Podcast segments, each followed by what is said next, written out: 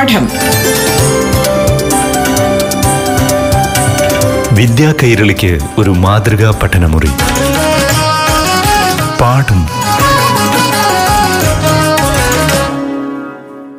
നമസ്കാരം പ്രിയമുള്ളവരെ. പാഠം റേഡിയോ ക്ലാസ് മുറിയിലേക്ക് ഏവർക്കും ഹൃദ്യമായ സ്വാഗതം.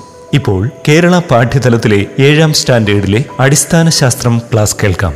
അവതരിപ്പിക്കുന്നത് അധ്യാപികയായ അനീഷ്യ.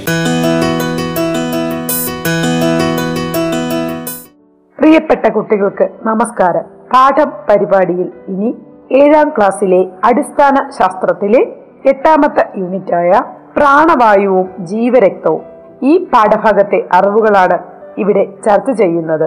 നമ്മുടെ ശരീരത്തിൽ നിരന്തരമായി നടക്കുന്ന പ്രവർത്തനം എന്ന നിലയിൽ ശ്വസനവും രക്തപര്യനവും നിങ്ങൾക്ക് പരിചിതമായിരിക്കുമല്ലേ?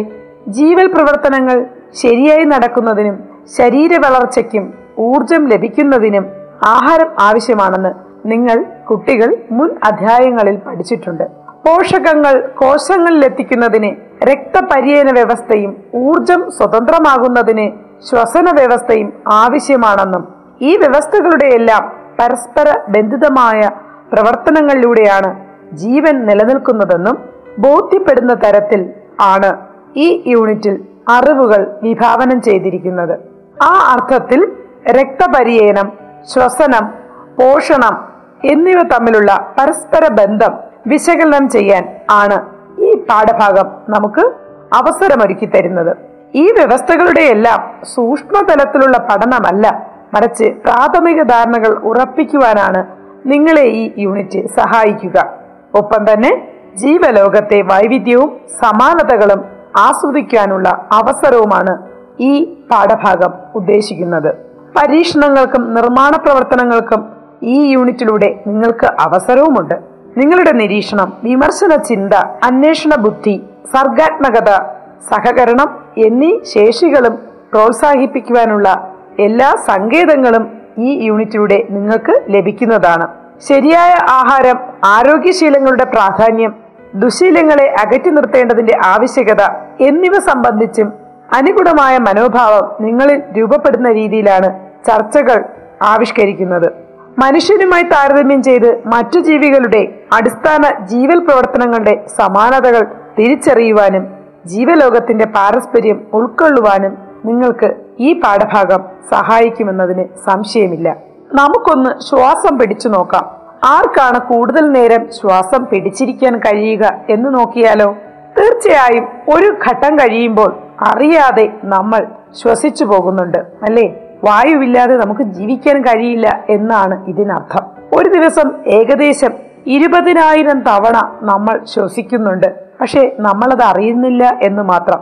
ഒരു മിനിറ്റിൽ നിങ്ങൾ എത്ര തവണ ശ്വസിക്കുന്നുണ്ട് എന്ന് തന്നെ ഒന്ന് പരിശോധിച്ചു നോക്കേണ്ടതാണ്. ശ്വസിക്കുമ്പോൾ എന്താണ് സംഭവിക്കുന്നത്? ശ്വാസം വലിച്ചെടുക്കുന്നു വായു അകത്തേക്ക് കയറിപ്പോകുന്നു നമുക്ക് അനുഭവപ്പെടുന്നുണ്ട്. ഇനി മൂക്കിന് താഴെ കൈപ്പടം ചേർത്ത് വെച്ച് വായു പതുക്കെ പുറത്തേക്ക് വിടുക. അതെ വായു ഉള്ളിലേക്ക് എടുക്കുന്ന പ്രവർത്തനത്തെ നമ്മൾ ഉച്ഛ്വാസമെന്നും പുറത്തുവിടുന്നതിനെ നിശ്വാസം എന്നും പറയുന്നു. ഇരുവശത്തെ വാരിയെല്ലുകളിലും കൈപ്പത്തി ചേർത്ത് വെച്ച് ദീർഘമായി ശ്വാസോച്ഛ്വാസം ചെയ്ത് നോക്കുക. ഉച്ഛ്വസിക്കുമ്പോഴും നിശ്വസിക്കുമ്പോഴും വാരിയെല്ലിൻ കൂട് ഉയരുകയും താഴുകയും ചെയ്യുന്നത് നിങ്ങൾക്ക് ബോധ്യപ്പെടും. എല്ലാ ജീവജാലങ്ങളിലും ശ്വസന പ്രക്രിയ നടക്കുന്നുണ്ട്. പശു പട്ടി പൂച്ച ആട് തുടങ്ങിയ ജീവികളുടെ ശ്വാസോച്ഛ്വാസം നിങ്ങൾ നിരീക്ഷിക്കേണ്ടതാണ്. ഇനി നമുക്ക് മനുഷ്യനിലെ ശ്വസന വ്യവസ്ഥ ഒന്ന് പരിചയപ്പെടാം. ഒരു ജോഡി ശ്വാസകോശങ്ങളാണ് മനുഷ്യനിലെ മുഖ്യ ശ്വസന അവയവം. ഔരസാശയത്തിൽ വാരിയെല്ലിൻ കൂടിനുള്ളിലാണ് ശ്വാസകോശങ്ങൾ കാണപ്പെടുന്നത്. ഔരസാശയത്തെയും ഉദരാശയത്തെയും വേർതിരിക്കുന്ന മാംസപേശികളുടെ പാളിയാണ് ഡയഫ്രം. സാധാരണ അവസ്ഥയിൽ ഡയഫ്രം റാ പോലെ വളഞ്ഞാണ് ഇരിക്കുക ശ്വാസം അകത്തേക്കെടുക്കുമ്പോൾ ഡയഫ്രം നിവർന്നു വരും. ഇത് ഉദരാശയത്തിന്റെ വ്യാപ്തി കൂടാൻ സഹായിക്കും. ശ്വാസകോശത്തിന്റെ വികാസത്തിനും വായു അകത്തേക്ക് കടക്കുന്നതിനും അവസരമൊരുക്കുകയും ചെയ്യും. ഡയഫ്രം പൂർവസ്ഥിതിയിലാകുമ്പോൾ ഉദരാശയത്തിന്റെ വ്യാപ്തം കുറയുകയും ശ്വാസകോശം ചുരുങ്ങുകയും ചെയ്യും. അപ്പോൾ വായു പുറത്തു പോകും. ഈ ചലനങ്ങൾ പരസ്പര ബന്ധിതമായും താളാത്മകമായും നടക്കുന്നവയാണ്.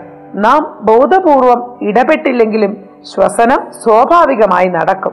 ഇനി ശ്വാസകോശത്തിന്റെ ഒരു കുറിപ്പ് നമുക്ക് വായിക്കാം. ഞാനാണ് ശ്വാസകോശം. ഔരസാശയത്തിനുള്ളിൽ വാരിയെല്ലിൻ കൂട്ടിലാണ് എന്റെ താമസം. നോക്കൂ ശ്വാസകോശം സ്വന്തമായി എഴുതിയ കുറിപ്പാണിത്.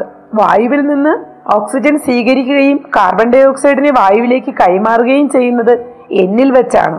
ശ്വാസകോശം പറയുകയാണ്. ഞാൻ വികസിക്കുമ്പോൾ വായു അകത്തേക്ക് കയറുന്നു. ഞാൻ ചുരുങ്ങുമ്പോൾ വായു പുറത്തേക്ക് പോകുന്നു. എന്നെ സഹായിക്കാൻ വാരിയെല്ലുകളും ഡയഫ്രവും ഒക്കെ ചലിക്കും. എനിക്ക് മാംസപേശികളോ എല്ലുകളോ ഇല്ല. പകരം മാംസപേശികളുടെ പാളിയായ ഡയഫ്രമാണ് ശ്വാസകോശങ്ങളുടെ സങ്കോച വികാസങ്ങളെ സഹായിക്കുന്നത്. മനുഷ്യന്റെ ശ്വസന വ്യവസ്ഥ പ്രധാനമായും ഒരു ജോഡി ശ്വാസകോശങ്ങളാണെന്ന് ഞാൻ പറഞ്ഞു കഴിഞ്ഞു. മനുഷ്യനിലെ മുഖ്യ ശ്വസന അവയവവും ഈ ഒരു ജോഡി ശ്വാസകോശങ്ങളാണ്. മനുഷ്യന്റെ ശ്വസന വ്യവസ്ഥയുടെ ഭാഗങ്ങൾ മൂക്ക് ശ്വാസനാളം ശ്വസനി ശ്വാസകോശങ്ങൾ എന്നിവയാണ്. ശ്വാസനാളം ഒരു നീണ്ട പൈപ്പ് പോലെയാണ്. ശ്വാസനാളത്തിന്റെ ശാഖകൾ ആണ് ശ്വസനികൾ എന്നറിയപ്പെടുന്നത്. ശ്വാസനാളത്തിന്റെ ഭിത്തി സി ആകൃതിയിലുള്ള തരുണാസ്ഥി വളയങ്ങൾ കൊണ്ട് ബലപ്പെടുത്തിയിരിക്കുന്നു.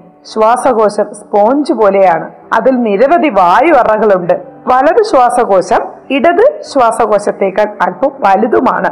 ശ്വസനം നടക്കുമ്പോഴുള്ള ഉച്ഛ്വാസവായുവിലെയും നിശ്വാസവായുവിലെയും ഘടകങ്ങളുടെ അളവുകൾ വ്യത്യസ്തപ്പെട്ടിരിക്കുന്നു. ഉച്ഛ്വാസവായുവിൽ ഓക്സിജന്റെ അളവ് ഇരുപത്തി ഒന്ന് ശതമാനമായിരിക്കെ. നിശ്വാസവായുവിൽ ഓക്സിജന്റെ അളവ് വെറും പതിനഞ്ച് ശതമാനം മാത്രമാണ്. ഉച്ഛ്വാസവായുവിൽ കാർബൺ ഡൈ ഓക്സൈഡ് പൂജ്യം പോയിന്റ് പൂജ്യം നാല് ശതമാനമായിരിക്കവേ.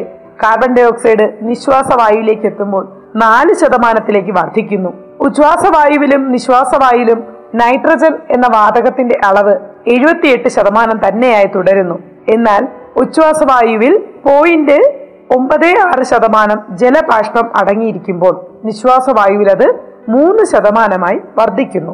ചുമയും തുമ്മലുമെല്ലാം നിങ്ങൾക്ക് വളരെയധികം തവണ വന്നു പോയിട്ടുള്ള ചില അസ്വാസ്ഥ്യങ്ങൾ മാത്രമാണ് അല്ലേ? എന്നാൽ എന്തുകൊണ്ടാണ് ചുമയും തുമ്മലും ഒക്കെ ഉണ്ടാകുന്നത്? ശ്വാസകോശത്തിൽ തടസ്സമോ അസ്വാസ്ഥ്യമോ ഉണ്ടാക്കുന്ന വസ്തുക്കളെ പുറന്തള്ളാനുള്ള ശരീരത്തിന്റെ തന്നെ തന്ത്രമാണ് ചുമയും തുമ്മലും. ചുമയിൽ പ്രധാനമായും വായുവിലൂടെയാണ് വായുപ്രവാഹം തുമ്മലിൽ മൂക്കിലൂടെയും. ശ്വാസകോശ സംബന്ധമായ രോഗങ്ങളുടെ ഏറ്റവും സാധാരണമായ ലക്ഷണം മാത്രമാണ് ചുമ. നമ്മൾ നേരത്തെ പറഞ്ഞതുപോലെ ഉച്ഛ്വാസവായുവിൽ oxygen carbon dioxide nitrogen ജലബാഷ്പം എന്നിവയാണ് മുഖ്യ ഘടകങ്ങൾ. നിശ്വാസവായുവിലോ ഇതൊക്കെ തന്നെയാണ് എങ്കിലും അളവിൽ വ്യത്യാസപ്പെട്ടിരിക്കുന്നു. നിശ്വാസവായുവിൽ ജലബാഷ്പവും കാർബൺ ഡൈ ഓക്സൈഡും ഉണ്ടോ എന്ന് പരിശോധിക്കാൻ ഒരു പ്രവർത്തനം ചെയ്തു നോക്കാവുന്നതാണ്. കണ്ണാടിയിൽ നിശ്വാസവായു പതിപ്പിക്കുക. കണ്ണാടിക്ക് മുകളിൽ മഞ്ഞു പോലെ കാണുന്നില്ലേ? നിശ്വാസവായുവിലെ നീരാവി കണ്ണാടിയിൽ തട്ടി തണുത്തുണ്ടായ ജലബാഷ്പങ്ങളാണ് നിങ്ങൾ കാണുന്നത്. അതുപോലെ തന്നെ നിശ്വാസവായുവിലെ കാർബൺ ഡയോക്സൈഡിന്റെ സാന്നിധ്യം പരിശോധിക്കാൻ മറ്റൊരു പ്രവർത്തനവും ചെയ്തു നോക്കാവുന്നതാണ്. രണ്ട് ബീക്കറുകളിൽ തെളിഞ്ഞ ചുണ്ണാമ്പ് വെള്ളം പകുതി വരെ എടുക്കൂ. ഒന്നിൽ സ്ട്രോ വെച്ച് ഊതുക മറ്റേതിൽ ഡ്രോപ്പർ ഉപയോഗിച്ച് അന്തരീക്ഷവായു പലതവണ കടത്തിവിടുക. രണ്ട് ബീക്കറിലെയും നിറവ്യത്യാസം നിരീക്ഷിക്കാവുന്നതാണ്. നിശ്വാസവായു കടത്തിവിടുന്ന ബീക്കറിലെ ചുണ്ണാമ്പ് വെള്ളം പാൽ നിറമാകുന്നു കാരണം ചുണ്ണാമ്പ് വെള്ളം കാൽസ്യം ഹൈഡ്രോക്സൈഡ് ആണ്. തെളിഞ്ഞ ചുണ്ണാമ്പ് വെള്ളത്തിലേക്ക് കാർബൺ ഡൈ ഓക്സൈഡ് കടത്തിവിടുമ്പോൾ കാൽസ്യം കാർബണേറ്റ് ഉണ്ടാകുന്നു. തെളിഞ്ഞ ചുണ്ണാമ്പ് വെള്ളം വെളുത്ത പാൽ നിറമായി മാറുന്നു. പാഠം. വിദ്യാ കൈരളിക്ക് ഒരു മാതൃകാ പഠനമുറി. പാഠം ഒരിടവേളയ്ക്ക് ശേഷം തുടരും.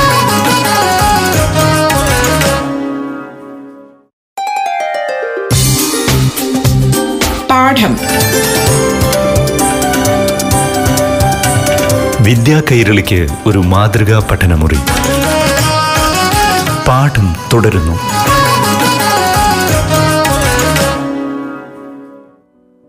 എന്നാൽ ചില സന്ദർഭങ്ങളിൽ ഭക്ഷണ പദാർത്ഥങ്ങളോ മറ്റോ ശ്വാസനാളത്തിൽ കുടുങ്ങി ശ്വസനം തടസ്സപ്പെട്ടേക്കാം.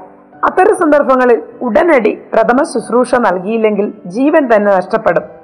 ശ്വാസനാളത്തിൽ കുടുങ്ങിയ വസ്തുക്കളെ സുരക്ഷിതമായി പുറത്തു ചാടിക്കാനുള്ള പ്രഥമ ശുശ്രൂഷ നടപടിയാണ് ഹീംലിക് പ്രക്രിയ.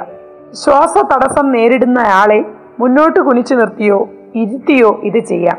മേൽവയറിൽ കൈകൾ വച്ച് പിന്നിലേക്കും അതേസമയം മുകളിലേക്കുമായി മുഷ്ടി കൊണ്ട് പെട്ടെന്ന് അമർത്തി ബലം പ്രയോഗിക്കലാണ് ഇതിന്റെ അടിസ്ഥാനം. അതായത് വ്യക്തിയുടെ പിന്നിൽ നിന്ന് വയറിൽ ചുറ്റിപ്പിടിക്കുക ഒരു കൈപ്പത്തി ചുരുട്ടിപ്പിടിച്ച് വാരിയലിന് താഴെ വെക്കുക. മറ്റേ കൈപ്പത്തി അതിന് മുകളിൽ വെച്ച് പെട്ടെന്ന് അമർത്തുക. കുഞ്ഞു കുട്ടികളിലാണെങ്കിൽ അതായത് ശിശുക്കളിൽ മടക്കി വെച്ച കാലിൽ കുട്ടിയെ കമിഴ്ത്തി കിടത്തി തോളല്ലുകൾക്കിടയിൽ ശക്തിയായി തട്ടുക എന്നതാണ് ഹീംലിക് പ്രക്രിയയുടെ അടിസ്ഥാനം. ഇനി നമുക്ക് ശ്വസനത്തിലെ വൈവിധ്യങ്ങൾ പരിചയപ്പെട്ടാലോ? ഏകകോശ ജീവിയായ അമീബയെ നിങ്ങൾക്ക് എല്ലാവർക്കും അറിയാം. അമീബയെ കുറിച്ച് ആറാം ക്ലാസ്സിൽ നമ്മൾ പഠിച്ചിട്ടുമുണ്ട്. ഏകകോശ ജീവിയായ അമീബയിൽ നിങ്ങൾ അറിയുന്നത് പോലെ തന്നെ പ്രത്യേക ശ്വസന അവയവം ഒന്നുമില്ല. കോശസ്ഥലത്തിലൂടെയാണ് വായു അകത്തേക്കും പുറത്തേക്കും വ്യാപിക്കുന്നത്. അതുപോലെ മണ്ണിരയെ അറിയാത്ത ആരാണുള്ളത്? ഈർപ്പമുള്ള ത്വക്കാണ് മണ്ണിരയുടെ ശ്വസന അവയവം. മണ്ണിരകളെ എപ്പോഴും നനവുള്ള മണ്ണിൽ മാത്രം കാണുന്നതിന്റെ കാരണം നിങ്ങൾക്ക് മനസ്സിലായല്ലോ. എല്ലാ ഷഡ്പഥങ്ങളിലും ശരീരത്തിന്റെ വശങ്ങളിൽ നിരനിരയായി ചെറിയ സുഷിരങ്ങൾ കാണപ്പെടുന്നുണ്ട്. ഇവയോട് ബന്ധപ്പെട്ട് കാണുന്ന നാളികാ ജാലമാണ് ഷഡ്പഥങ്ങളുടെ ശ്വസനാവയവം. അതുപോലെ പ്രധാനപ്പെട്ട മറ്റൊരു ജീവിവർഗമാണ് മത്സ്യങ്ങൾ. ശകുളപ്പൂക്കൾ അഥവാ ശകുലങ്ങൾ എന്നാണ് മത്സ്യങ്ങളുടെ ശ്വസനാവയവം അറിയപ്പെടുന്നത്. വായിലൂടെ അകത്തേക്കെടുക്കുന്ന ജലം ശകുലങ്ങൾക്കിടയിലൂടെ കടന്നു പോകുമ്പോൾ അവ അതിൽ ലയിച്ചു ചേർന്നിരിക്കുന്ന ഓക്സിജൻ രക്തത്തിലേക്ക് വിനിമയം ചെയ്യപ്പെടുന്നു. അക്വേറിയത്തിലെ മത്സ്യങ്ങൾ ഇടയ്ക്കിടെ വായ തുറന്ന് വെള്ളം അകത്തേക്ക് എടുക്കുന്നത് നിങ്ങൾ കണ്ടിട്ടില്ലേ? അതെന്തിനായിരിക്കുമെന്ന് മനസ്സിലായല്ലോ? ചില ഇനം മത്സ്യങ്ങൾക്ക് ശകുലങ്ങളെ കൂടാതെ നേരിട്ട് അന്തരീക്ഷ വായു ശ്വസിക്കാനുള്ള സംവിധാനവുമുണ്ട്. താൽക്കാലിക സംവിധാനം മാത്രമാണിത്. അതുകൊണ്ട് കൂടുതൽ സമയം ഇവയ്ക്ക് കരയിൽ ജീവിക്കാനാവില്ല. മുഷി വരാൽ ഈൽ തുടങ്ങിയ മത്സ്യങ്ങൾക്കും ഈ കഴിവുണ്ട്. അതുപോലെ പ്രധാനപ്പെട്ട മറ്റൊരു ജീവിയാണ് ഉഭയജീവികൾ. കരയിലാകുമ്പോൾ ശ്വാസകോശം വഴിയും വെള്ളത്തിലാകുമ്പോൾ ത്വക്കിലൂടെയും ശ്വസനം നടത്താൻ ഇവയ്ക്ക് കഴിയും. പ്രധാനപ്പെട്ട മറ്റൊരു വിഭാഗത്തെ നമ്മൾ മറക്കാൻ പാടില്ല. സസ്യങ്ങൾ. സസ്യങ്ങളിലെ ശ്വസനം. നമ്മൾ അഞ്ചാം ക്ലാസ്സിൽ വ്യക്തമായി പഠിച്ചതാണ്. സസ്യങ്ങളും അവയുടെ പരിസരത്തു നിന്ന് ഓക്സിജൻ സ്വീകരിക്കുകയും കാർബൺ ഡൈ ഓക്സൈഡ് പുറന്തള്ളുകയും ചെയ്യുന്നുണ്ട്. ഇലയിലെ സൂക്ഷ്മ സുഷിരങ്ങളായ ആസ്യരന്ധ്രങ്ങൾ വഴിയാണ് ഈ വാതക വിനിമയം നടക്കുന്നത്. ജന്തുക്കളെ അപേക്ഷിച്ച് സസ്യങ്ങളിൽ ശ്വസന നിരക്ക് വളരെ കുറവാണ്. അതായത് ജീവികൾ അവയുടെ പരിസരത്തു നിന്ന് ഓക്സിജൻ സ്വീകരിക്കുകയും കാർബൺ ഡൈ ഓക്സൈഡ് പുറത്തുവിടുകയും ചെയ്യുന്ന പ്രക്രിയയാണ് ശ്വസനം എന്ന് നമുക്ക് ചുരുക്കത്തിൽ പറയാം. പരിസരത്തു നിന്നും വായു ശ്വാസകോശത്തിൽ എത്തുന്നതിനെ ശ്വസനം എന്ന് പറയുന്നു എന്ന് നമുക്ക് മനസ്സിലാക്കാൻ കഴിയും. എന്നാൽ ഈ ശ്വാസവായു രക്തത്തിലേക്ക് എങ്ങനെ പ്രവേശിക്കുന്നു? ശ്വാസകോശത്തിലെത്തിയ ഓക്സിജന് പിന്നീട് എന്ത് സംഭവിക്കും? അതെ ശ്വാസകോശത്തിലെ വായു അറകളിൽ നിന്ന് ഓക്സിജനെ രക്തത്തിലെ ഹീമോഗ്ലോബിൻ ആകിരണം ചെയ്യുന്നു. അതായത് ശ്വാസകോശത്തിൽ നിന്നും ഓക്സിജനെ രക്തം ആകിരണം ചെയ്യുന്നു. അങ്ങനെയുണ്ടാകുന്ന സംയുക്തമാണ് ഓക്സി ഹീമോഗ്ലോബിൻ കലകളിൽ അഥവാ കോശങ്ങളിൽ എത്തുമ്പോൾ ഇത് വിഘടിക്കുകയും ഓക്സിജനെ കലകൾക്ക് വിട്ടുകൊടുക്കുകയും ചെയ്യുന്നു. അങ്ങനെ സ്വതന്ത്രമാകുന്ന ഹീമോഗ്ലോബിൻ വീണ്ടും ഓക്സിജൻ ഓക്സിജനെ ആകിരണം ചെയ്യാൻ ഉപയോഗിക്കുന്നു. ഒപ്പം തന്നെ ഉണ്ടാകുന്ന കാർബൺ ഡൈ ഓക്സൈഡ് അതായത് ശരീരത്തിലെ എല്ലാ കോശങ്ങൾക്കും ഓക്സിജനെ എത്തിച്ചു കൊടുക്കുകയും കോശങ്ങളിൽ നിന്ന് അഥവാ കലകളിൽ നിന്ന് കാർബൺ ഡൈ ഓക്സൈഡ് സ്വീകരിച്ച് അതിനെ ശ്വാസകോശത്തിൽ എത്തിക്കുകയും ചെയ്യുന്നത് രക്തമാണ്. പരിസരത്തു നിന്നും വായു ശ്വാസകോശത്തിലെത്തുന്നു ശ്വാസകോശത്തിൽ നിന്നും ഓക്സിജൻ രക്തത്തിലെത്തുന്നു രക്തത്തിൽ നിന്നും ഓക്സിജൻ കോശങ്ങളിലേക്ക് എത്തുന്നു. കോശങ്ങളിൽ നിന്നും കാർബൺ ഡൈ ഓക്സൈഡ് വീണ്ടും രക്തത്തിലേക്കും രക്തത്തിൽ നിന്നും വീണ്ടും കാർബൺ ഡൈ ഓക്സൈഡ് ശ്വാസകോശത്തിലേക്കും ശ്വാസകോശത്തിൽ നിന്നും നാസാരന്ധ്രം വഴി കാർബൺ ഡൈ ഓക്സൈഡ് പരിസരത്തേക്കും പോകുന്നതായി നമുക്ക് മനസ്സിലാക്കുവാൻ കഴിയും. കോശങ്ങളിൽ എത്തുന്ന ആഹാര ഘടകങ്ങളെ വിഘടിപ്പിച്ച് ഊർജം സ്വതന്ത്രമാക്കുന്നത് ഈ ഓക്സിജനാണ് ഓക്സിജനെയും ആഹാര ഘടകങ്ങളെയും രക്തം സംവഹനം ചെയ്യുന്നുണ്ടെന്ന് ഇപ്പോൾ മനസ്സിലായല്ലോ. രക്തത്തിലൂടെ സംവഹനം ചെയ്യപ്പെടുന്ന മറ്റു പദാർത്ഥങ്ങളുമുണ്ട്. ഈ ഘട്ടത്തിൽ നമ്മൾ ഹീമോഗ്ലോബിനെ കുറച്ചുകൂടി മനസ്സിലാക്കേണ്ടതുണ്ട്. മനുഷ്യരക്തത്തിന്റെ ചുവപ്പ് നിറം ഹീമോഗ്ലോബിൻ എന്ന വർണവസ്തുവിന്റെ സാന്നിധ്യം മൂലമാണ്. ഇരുമ്പിന്റെ അംശവും പ്രോട്ടീനും അടങ്ങിയ സംയുക്തമാണ് ഹീമോഗ്ലോബിൻ. ഇത് ഓക്സിജന്റെയും കാർബൺ ഡൈ ഓക്സൈഡിന്റെയും സംവഹനത്തിൽ കാര്യമായ പങ്കുവഹിക്കുന്നു. ഏകകോശ ജീവികളിൽ പദാർത്ഥ സംവഹനത്തിന് പ്രത്യേക സംവിധാനം ആവശ്യമില്ല. കോശദ്രവ്യമാണ് ഇവിടത്തെ സംവഹന മാധ്യമം. മറ്റൊരു കൗതുകകരമായ കാര്യം എല്ലാ ജീവികളിലും രക്തം കാണപ്പെടുന്നില്ല. എന്നാൽ പോഷക ഘടകങ്ങളും ഓക്സിജനും എത്തിക്കാനുള്ള സംവഹന സംവിധാനം ഉണ്ട് താനും. മറ്റൊരു അത്ഭുതമാണ് ഹിപ്പോപ്പൊട്ടാമസ് എന്ന് എല്ലാവർക്കും അറിയാം. ഹിപ്പോപ്പൊട്ടാമസ് ചുവന്ന വിയർപ്പുള്ള ജീവി എന്നാണ് അറിയപ്പെടുന്നത്. തൊലിപ്പുറത്തേക്ക് സ്രവി സ്രവിക്കപ്പെടുന്ന ഈ ചുവന്ന തുള്ളികളെ രക്തവിയർപ്പ് എന്നാണ് പറയുന്നത്. എന്നാൽ ഇത് രക്തവുമല്ല വിയർപ്പുമല്ല. കൗതുകമായ കാര്യം രോഗാണുക്കളെ നശിപ്പിക്കാൻ ത്വക്കിന് തൊട്ടു താഴെയുള്ള ഗ്രന്ഥികൾ പുറപ്പെടുവിക്കുന്ന ഒരു സ്രവമാണത്രേ ഇത്. രക്തം ചുവന്ന രക്ത കോശങ്ങൾ വെളുത്ത രക്ത കോശങ്ങൾ പ്ലേറ്റ്ലെറ്റുകൾ എന്നീ കോശങ്ങളും പ്ലാസ്മ എന്ന ദ്രവ ഭാഗവും ചേർന്നതാണ് രക്തം. വെളുത്ത രക്തകോശങ്ങൾ അഞ്ചു തരത്തിലുണ്ട്. പ്ലാസ്മയുടെ തൊണ്ണൂറ് ശതമാനത്തിലധികം ജലവുമാണ്. വെളുത്ത രക്തകോശങ്ങൾ അഞ്ച് തരത്തിലുണ്ടെന്ന് പറഞ്ഞല്ലോ. ഇവ neutrophil eosinophil basophil lymphocyte monocyte എന്നിങ്ങനെ അറിയപ്പെടുന്നു. ഇതിൽ ന്യൂട്രോഫിൽ പ്രതിരോധ പ്രവർത്തനത്തിന്റെ ചുക്കാൻ പിടിക്കുന്നവരാണ്. ബാക്ടീരിയ ഫംഗസ് എന്നിവയെ നശിപ്പിക്കുന്നു. ആറ് മണിക്കൂർ മുതൽ ഏതാനും ദിവസങ്ങൾ വരെയാണ് ന്യൂട്രോഫിലിന്റെ ആയുസ്. ഈസിനോഫിൽ ആകട്ടെ വലിയ പരാതങ്ങളെ നശിപ്പിക്കുന്നു. അലർജി പ്രവർത്തനങ്ങളെ നിയന്ത്രിക്കുന്നു. എട്ട് മുതൽ പന്ത്രണ്ട് ദിവസം വരെയാണ് ഈസിനോഫിലിന്റെ ആയുസ്. ഇനി ബെയ്സോഫിൽ എന്ന ശ്വേതരക്താണു അഥവാ വെളുത്ത രക്താണു വീങ്ങൽ പ്രതികരണത്തിന് വേണ്ട ഹിസ്റ്റമൻ പുറപ്പെടുവിക്കുന്നു. ശരീരത്തിൽ മുറിവുകളോ ചതവോ ഉണ്ടാകുമ്പോൾ വിങ്ങുന്നതിന് കാരണം ബേസോഫിലാണ് ഏതാനും മണിക്കൂർ മുതൽ ഏതാനും ദിവസങ്ങൾ വരെയാണ് ബേസോഫിലിന്റെ ആയുസ് പ്രതിരോധ പ്രവർത്തനത്തിൽ ശ്വേതരക്താണുവിന്റെ മറ്റൊരു പങ്കാണ് ലിംഫോസൈറ്റുകൾ. ആന്റിബോഡികളെ ഉൽപ്പാദിപ്പിക്കുന്നു. വൈറസ് ബാധിച്ച കോശങ്ങളെയും ട്യൂമർ കോശങ്ങളെയും നശിപ്പിക്കുന്നു. ആഴ്ചകൾ മുതൽ വർഷങ്ങൾ വരെയാണ് ലിംഫോസൈറ്റിന്റെ ആയുസ് ശ്വേതരക്താണുക്കളുടെ അവസാനത്തെ ഭാഗമാണ് മോണോസൈറ്റുകൾ. ഇവ പ്രതിരോധ പ്രവർത്തനത്തിൽ രോഗാണുക്കളെ വിഴുങ്ങിയാണ് നശിപ്പിക്കുന്നത്. മണിക്കൂറുകൾ മുതൽ ദിവസങ്ങൾ വരെയാണത്രേ ശ്വേതരക്താണുക്കളിലെ അവസാന ഭാഗമായ മോണോസൈറ്റിന്റെ ആയുസ് രക്തത്തിലെ ദ്രവഭാഗമാണ് പ്ലാസ്മ എന്ന് പറഞ്ഞല്ലോ. പ്ലാസ്മയുടെ മുഖ്യ ഘടകം ജലമാണ്. മനുഷ്യ ശരീരത്തിൽ ഏകദേശം അഞ്ച് ലിറ്റർ രക്തമുണ്ട്. ഇതിൽ മൂന്ന് ലിറ്ററോളം പ്ലാസ്മയാണ് ബാക്കി രണ്ട് ലിറ്റർ രക്തകോശങ്ങളാണ്. ആൽബുമിൻ ആണ് രക്തത്തിലെ മുഖ്യ പ്രോട്ടീൻ. രക്തം കട്ടപിടിക്കുമ്പോൾ ഊറി വരുന്ന ദ്രാവകമാണ് സീറം. ചുവന്ന രക്താണുക്കൾക്ക് നിറം നൽകുന്നത് ഹീമോഗ്ലോബിനാണ് ഹീം എന്ന വർണവസ്തുവും ഗ്ലോബിൻ എന്ന പ്രോട്ടീൻ ഘടകവും ചേർന്നതാണ് ഹീമോഗ്ലോബിൻ. ഹീമോഗ്ലോബിൻ വളരെ കുറയുമ്പോഴാണ് വിളർച്ച എന്ന ശാരീരിക അവസ്ഥ ഉണ്ടാകുന്നത്. ഈ പാഠഭാഗത്തെ അറിവുകൾ അവസാനിക്കുന്നില്ല. കൂടുതൽ വിശേഷങ്ങളുമായി അടുത്ത പാഠപരിപാടിയിലൂടെ വീണ്ടും കണ്ടുമുട്ടാം. അതുവരേക്കും നന്ദി നമസ്കാരം. പാഠം.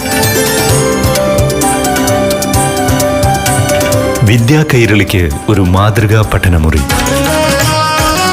പാഠം.